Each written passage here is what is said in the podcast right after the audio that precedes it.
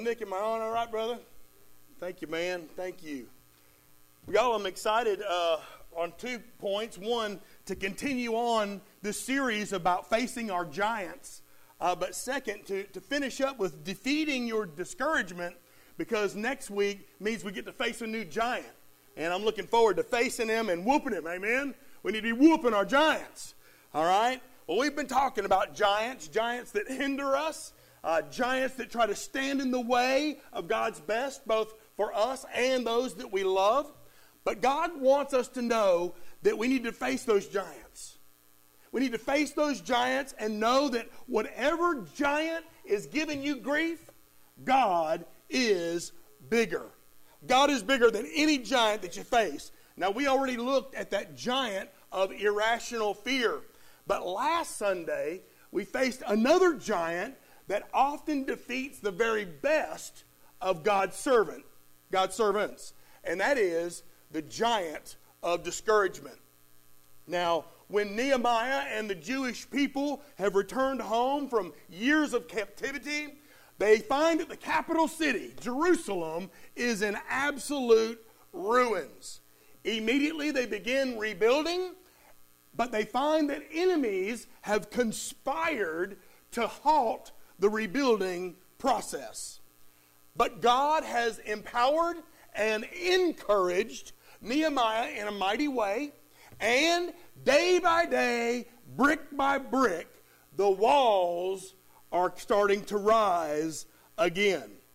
However, at the halfway point, a fresh wave of discouragement sets in, and Nehemiah realizes that his people are losing heart.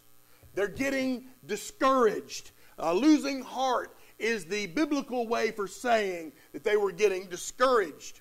How will Nehemiah defeat discouragement? He'll defeat discouragement in the same way you and I do. So let's reread Nehemiah chapter 4 and let's get caught up on where we are in our story. So in verse 1, so it happened when Sanballat heard that we were rebuilding the wall that he was furious and very indignant and he mocked the Jews. And he spoke before his brethren in the army of Samaria and he said, What are these feeble Jews doing? Will they fortify themselves? Will they offer sacrifices? Will they complete it in a day? Will they revive the stones from the heaps of rubble, the stones that are to be burned? Now Tobiah the Ammonite was beside him, and he said, Whatever they build, if even a fox goes up on it, he will break down their stone wall. Verse 4 Hear, O our God, for we are despised. Turn their reproach on their own heads. Give them as plunder to the land of captivity. Do not cover their iniquity. Do not let their sin be blotted out from before you, for they have provoked you to anger before the builders. And so we built the wall. And the entire wall was joined together up to half its height. For the people had a mind to work. Now it happened when Sanballat, Tobiah, the Arabs, the Ammonites, and the Ashdodites heard that the walls of Jerusalem were being restored and that the gaps were beginning to be closed, that they became very angry. And all of them conspired together to come and attack Jerusalem and create confusion. Nevertheless, we made our prayer to God, and because of them, we set a watch against them day and night.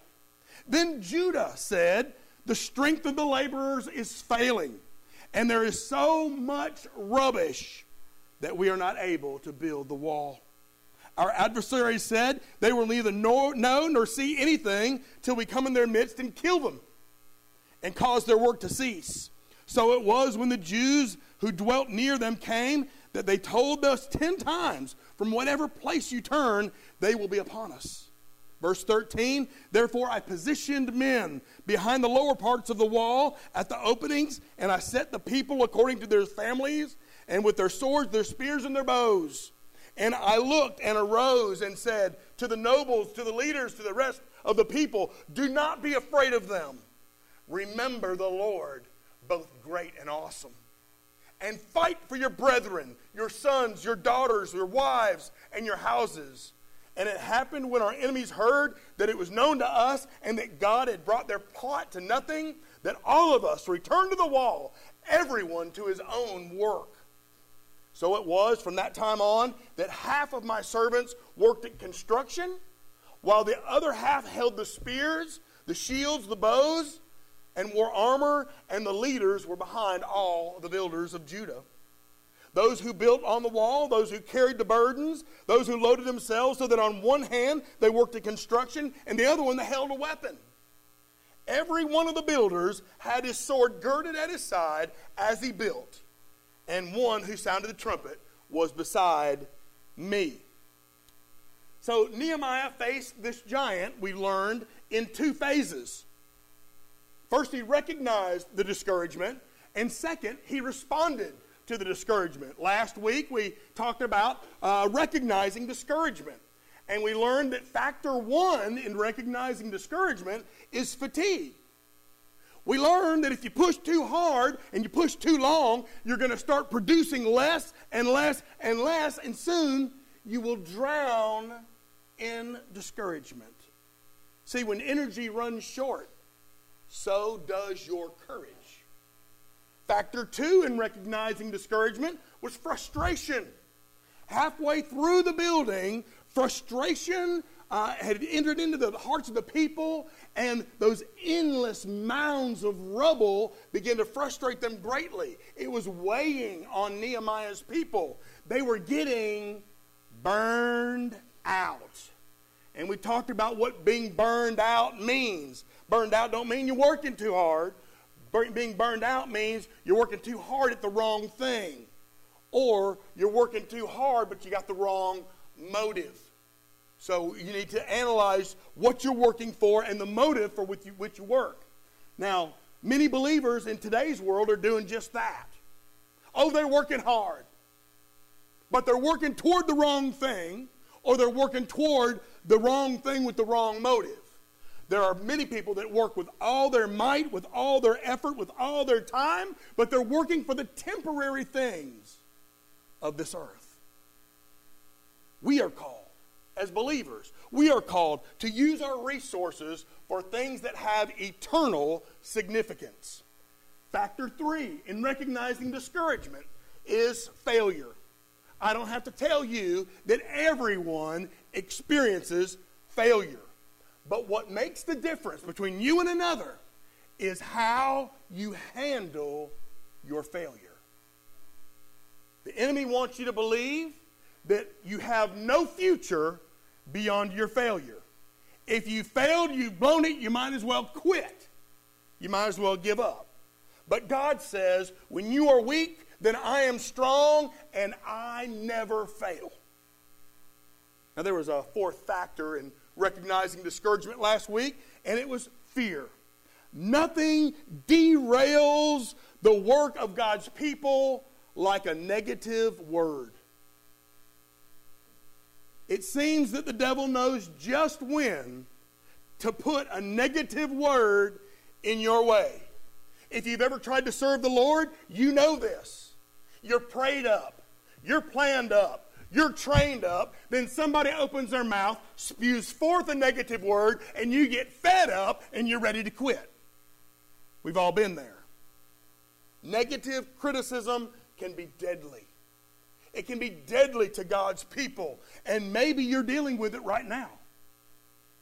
Maybe you're dealing with negative criticism at work, maybe even at home, or worse yet, maybe you're dealing with it right here in church. Negative criticism can be deadly.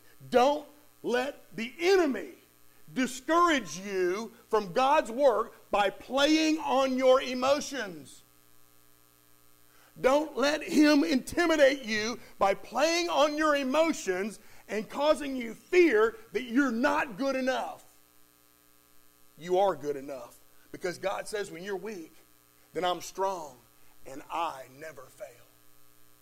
We've got God on our side. So recognizing discouragement is very important.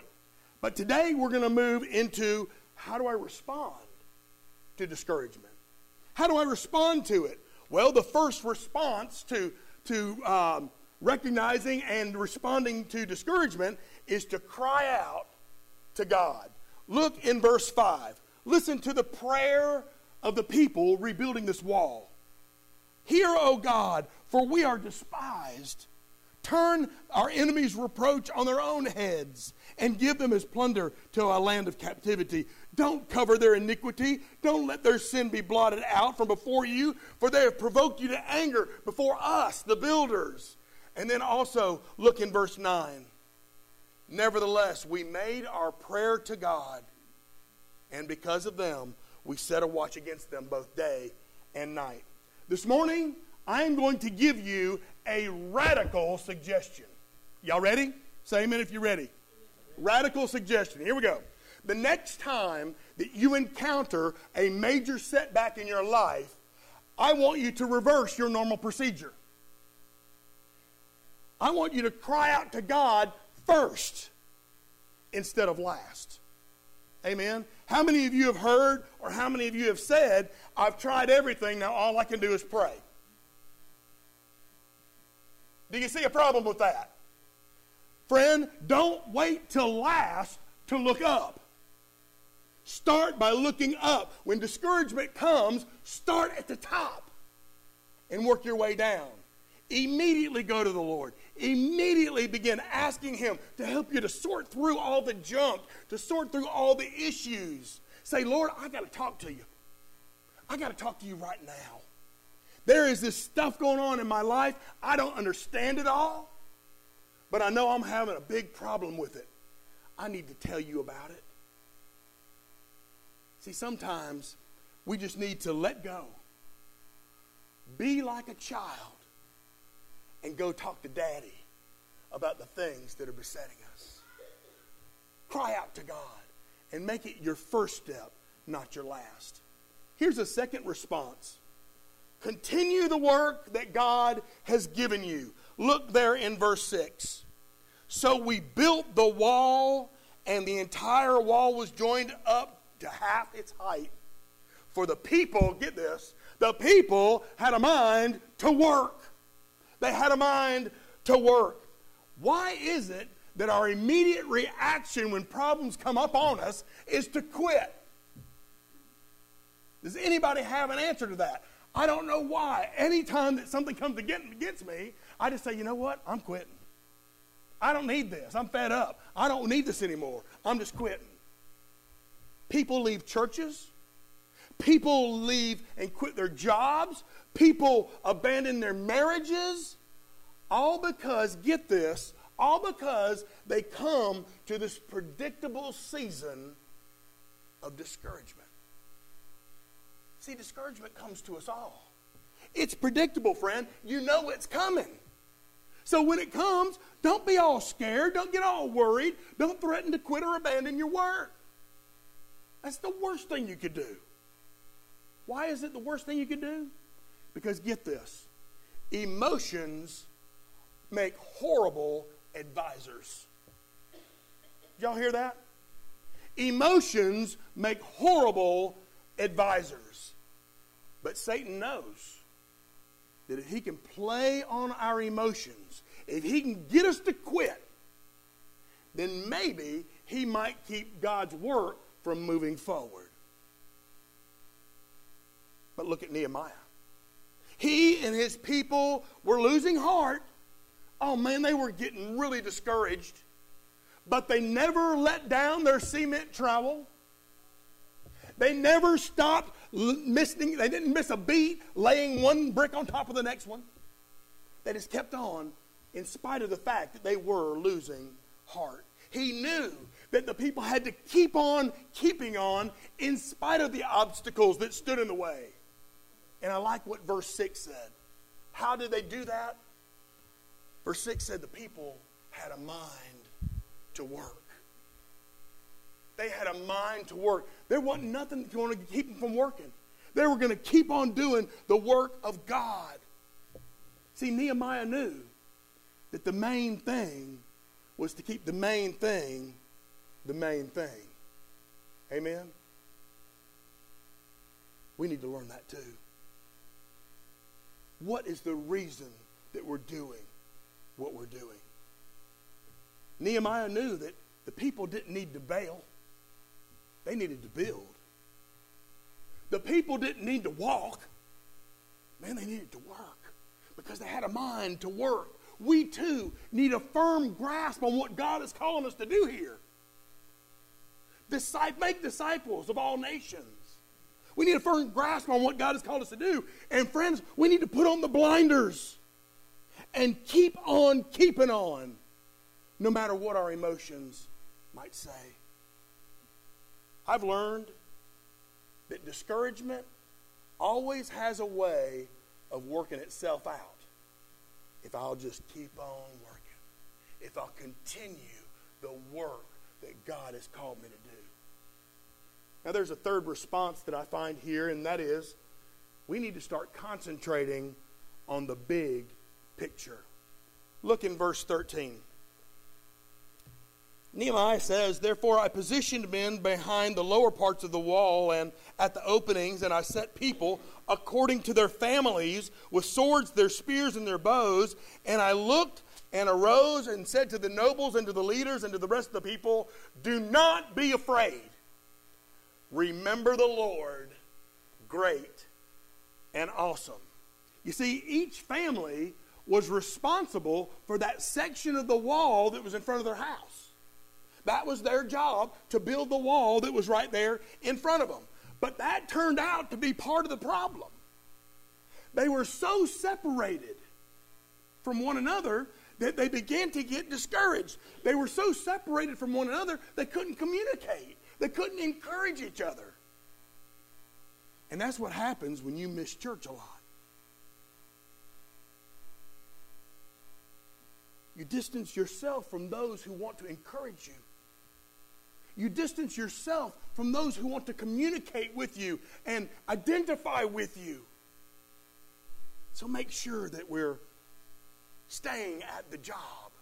Make sure that you're doing a work for another person because somebody needs you today. You wake up and you don't feel like coming. You say, Well, you know what? I don't feel like coming, but I bet you Bill does. Bill needs me to come today. Maybe my Sunday school teacher needs me to come today. My friend, she needs me to come today. Make sure that we're concentrating on the big picture. But all these folks could see is that own hole, that own their own hole in the wall and their own pile of rubble that was in front of their house. That's all they could see. Don't we do the same thing? Sometimes we reduce the whole world to this little sphere that I work in. Think about it. What you need to know, what you need to do, is you need to realize that what you do in church, what you do as a Christian, is a part of a much larger picture. You may see nothing but monotonous labor. You may say, man, another Sunday school class. I got to lead these kids another Sunday school class another opportunity to listen to Chad Hall sing. Oh, my Lord, bless me. bless. That's, at least for you, brother, right? Amen. You may see nothing but monotonous labor, but God is always busy doing something in you, doing something with you, and doing something for you. And get this doing something for others. So we have to concentrate on the big picture. As Christians, we need to learn to see the view from where Jesus is sitting. What's it look like from the throne of grace? What's it look like where the Lord is looking down and seeing Bethel Baptist Church? When you're discouraged, friend, and your hope is running a little bit thin, you got to remember that you are part of something that is much bigger than yourself. This thing that we call church is not all about an individual. In fact, this that we do, and you have to keep this in mind, that, you, that what you're doing is part larger than even the church you're part of. It's much larger than this, than this one church.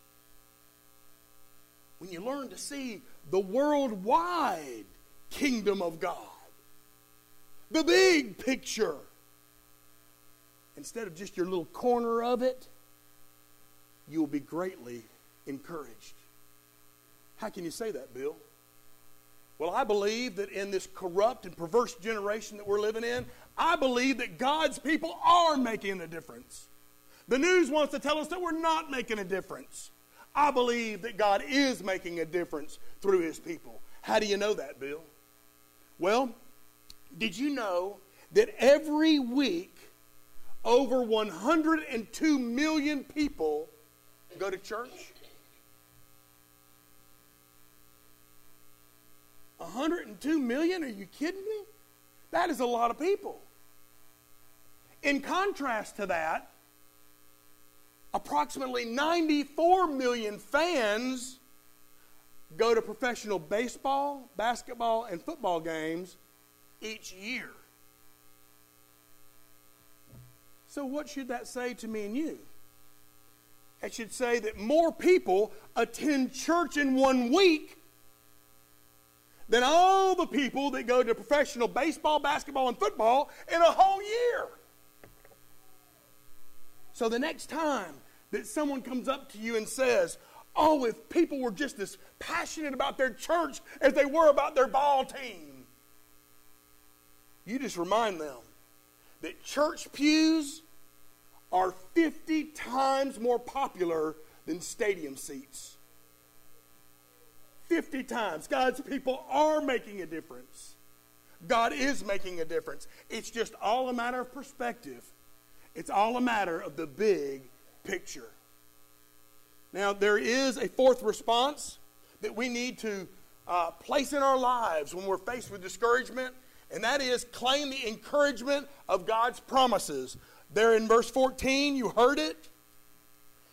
Nehemiah said, Do not be afraid of them. Remember the Lord great and awesome. When you're discouraged, don't you walk. Run. Run to the Word of God. You may say something, say something like, Bill, you know what? I just don't have the heart for it today. Or, Bill, uh, I'm just too low to read the Bible today. But that's exactly my point. That's exactly when you need it the worst. When your heart is in need of a transfusion of hope and power, you got to go to the source. Go to the source and be made hopeful and powerful. I think what God's people need to learn is the principle of force feeding. We need to force feed ourselves. We need to get the book down open it up, sit yourself down, tune your mind in, and start reading the Word of God out loud. When you're down, if you will force feed yourself the Word of God, you will be encouraged, my friend. Don't wait for feelings. Just do it. Just do it. You see, you can act your way into feeling a whole lot easier than you can feel your way into acting. Just do it. Get the word down and start feeding yourself with encouragement. Paul touched on this in Galatians chapter 6. He wrote to those believers, he said, Let us not grow weary while doing good. For in due season we shall reap if we do not, and here it is again, do not lose heart. See, you may be out visiting the sick. You may be leading a life group. You may be teaching your children. You may be teaching someone else's children. You may be sharing your faith in Christ. You may be praying for those in need. But if you're serving Christ with all your heart, remember the promise of God. In due season, you shall reap if you don't get discouraged. If you don't get discouraged, don't lose heart. Maintain the proper perspective about whom you're serving. I think sometimes that's where we blow it. We forget who we're serving. We say, oh, I'm, I'm serving Brother Bill. I'm serving the church. I'm serving my class. No. You're serving God. Don't forget who you're serving. But also, keep your perspective about why you're serving. Are, you are, you, are you serving? Am I preaching so that I can fill these pews? Sorry, sir. Sorry, ma'am. That's not why I'm preaching. I'm preaching so that those that are here will be spiritually encouraged and lifted up and will apply the truth of God to their lives and make a difference out there, not in here. I got to pay attention to why I'm serving. But I also need to keep a perspective about how God plans to reward those who serve. He's the one that's going to reward. As much as I get rewarded by, by sharing the word with you, this is not my reward. My reward is yet to come. As a teacher, as, a, as teaching children, as leading a life group, whatever you're doing, visiting the sick, praying for those in need, friend, you need to remember where your reward is coming from. Now, there's a fifth and final response today, and this is maybe the biggest one. And that is carry someone else's burden. Later on in chapter 4, we come to something that's very moving.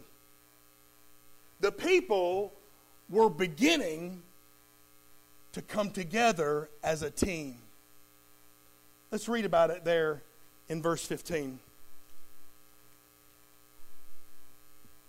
And it happened when our enemies heard that it was known to us and that God had brought their plot to nothing, that all of us, say all of us, all of us returned to the wall, and everyone, say everyone, and everyone to his work. So it was that from that time on, that half of my servants worked at the construction, while the other half held spears and shields and bows and wore armor.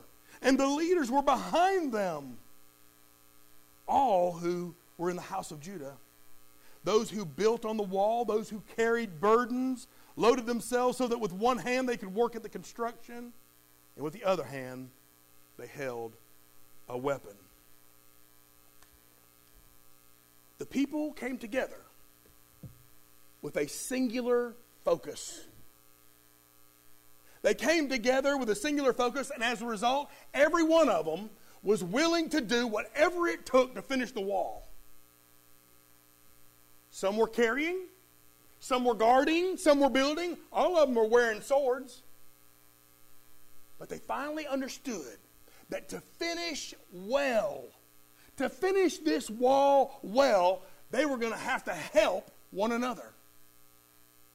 They need to watch each other's back. They realized that they were going to have to help the weaker ones carry the loads. They realized that they were going to have to help the shorter ones reach the top of the wall. They realized that they were going to have to fill in for those who were older. They were going to help, have to help those who were more weary. They realized that they were going to need to carry one another's burdens. Man, that giant of discouragement, he'll try to cut you off from carrying somebody else's burden every time.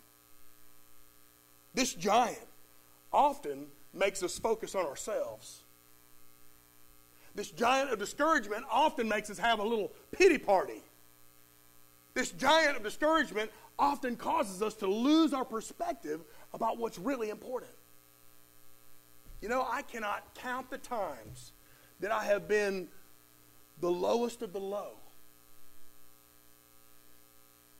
I have been so discouraged, but I chose by an act of my will, not of my emotions, because I didn't feel like it. But I chose to go visit somebody in the hospital. By an act of my will, I chose to go visit somebody in the nursing home. Man, I'll just tell you this going in, I didn't feel like I had anything to offer them. But coming out, man, I had been overwhelmingly blessed. Why is that? Why is that? The reason is is because our own burdens become lighter when you begin to carry the burdens of other people. I have been lifted out of that spirit of discouragement more times than I can count. Why? Because I chose to lift and carry somebody else's burden. So, do you need encouragement right now? My best advice is that you go encourage somebody else. Are you caught up in your own needs? We all get that way. What do you do about it? Go fill the needs of somebody else. And you'll be launched out of that spirit of discouragement. Some of us get so busy with our own needs. We get so busy with the, the needs of our own family that we forget that God has called us to share the burdens of the whole team. The whole. You know, Jesus had this mentality. In Mark chapter 10, he said, For even the Son of God did not come to be served, but to serve, and to give his life a ransom for many. Many. Jesus took his service to the ultimate. He paid a price that I could never pay. And I think that's good news. It's good news for me, it's good news for you. Because in 1 Corinthians chapter 15, we learn that Paul said, I declare to you the gospel, the, the good news, which I preached to you, which also you received, and which also you stand, by which you also are saved. If you hold fast to the word which I preached to you, unless you believed in vain. For I delivered to you, first of all, that which I also received that Jesus Christ died for our sins according to the Scriptures, and that he was buried, and he rose again the third day according to the Scriptures. Friend, that's good news. It's good news that Jesus carried my burden. He carried my sin burden all the way to the cross where that price was paid. He carried my burden so that I could become a part of the family of God, and He's done the same for you. We need to follow His example of carrying others' burdens. How do I become a part of the family of God? All I must do is wholeheartedly believe what Jesus accomplished for me on that cross and commit the rest of my life, the entirety of my life, to living for Him. When I do that, when I take that step, I find that He places me in His body, the church, so that I can serve Him for the rest of my life. In the scripture that Paul wrote in 2 Corinthians, he summed all this up this burden carrying mentality, where he said that Jesus died for all that those who live should no longer live for themselves, but for him who died and rose again. The life you live is no longer your own. Don't be discouraged. Remember who you serve, remember why you serve, and remember how you're going to be rewarded because of how you serve. So maybe Bethel Baptist Church is the place where God has chosen you to serve. During our decision time, that's an opportunity for you to do that. Perhaps you realize that Jesus has carried my sin burden, but up until now, I haven't believed it. I want to place my faith in Christ today during this decision time, you can make that decision as well. Whatever the Lord has laid on your heart, whatever prayer concerns need to be lifted, I want to encourage you to come. Let us pray. Father God, we just think you're amazing.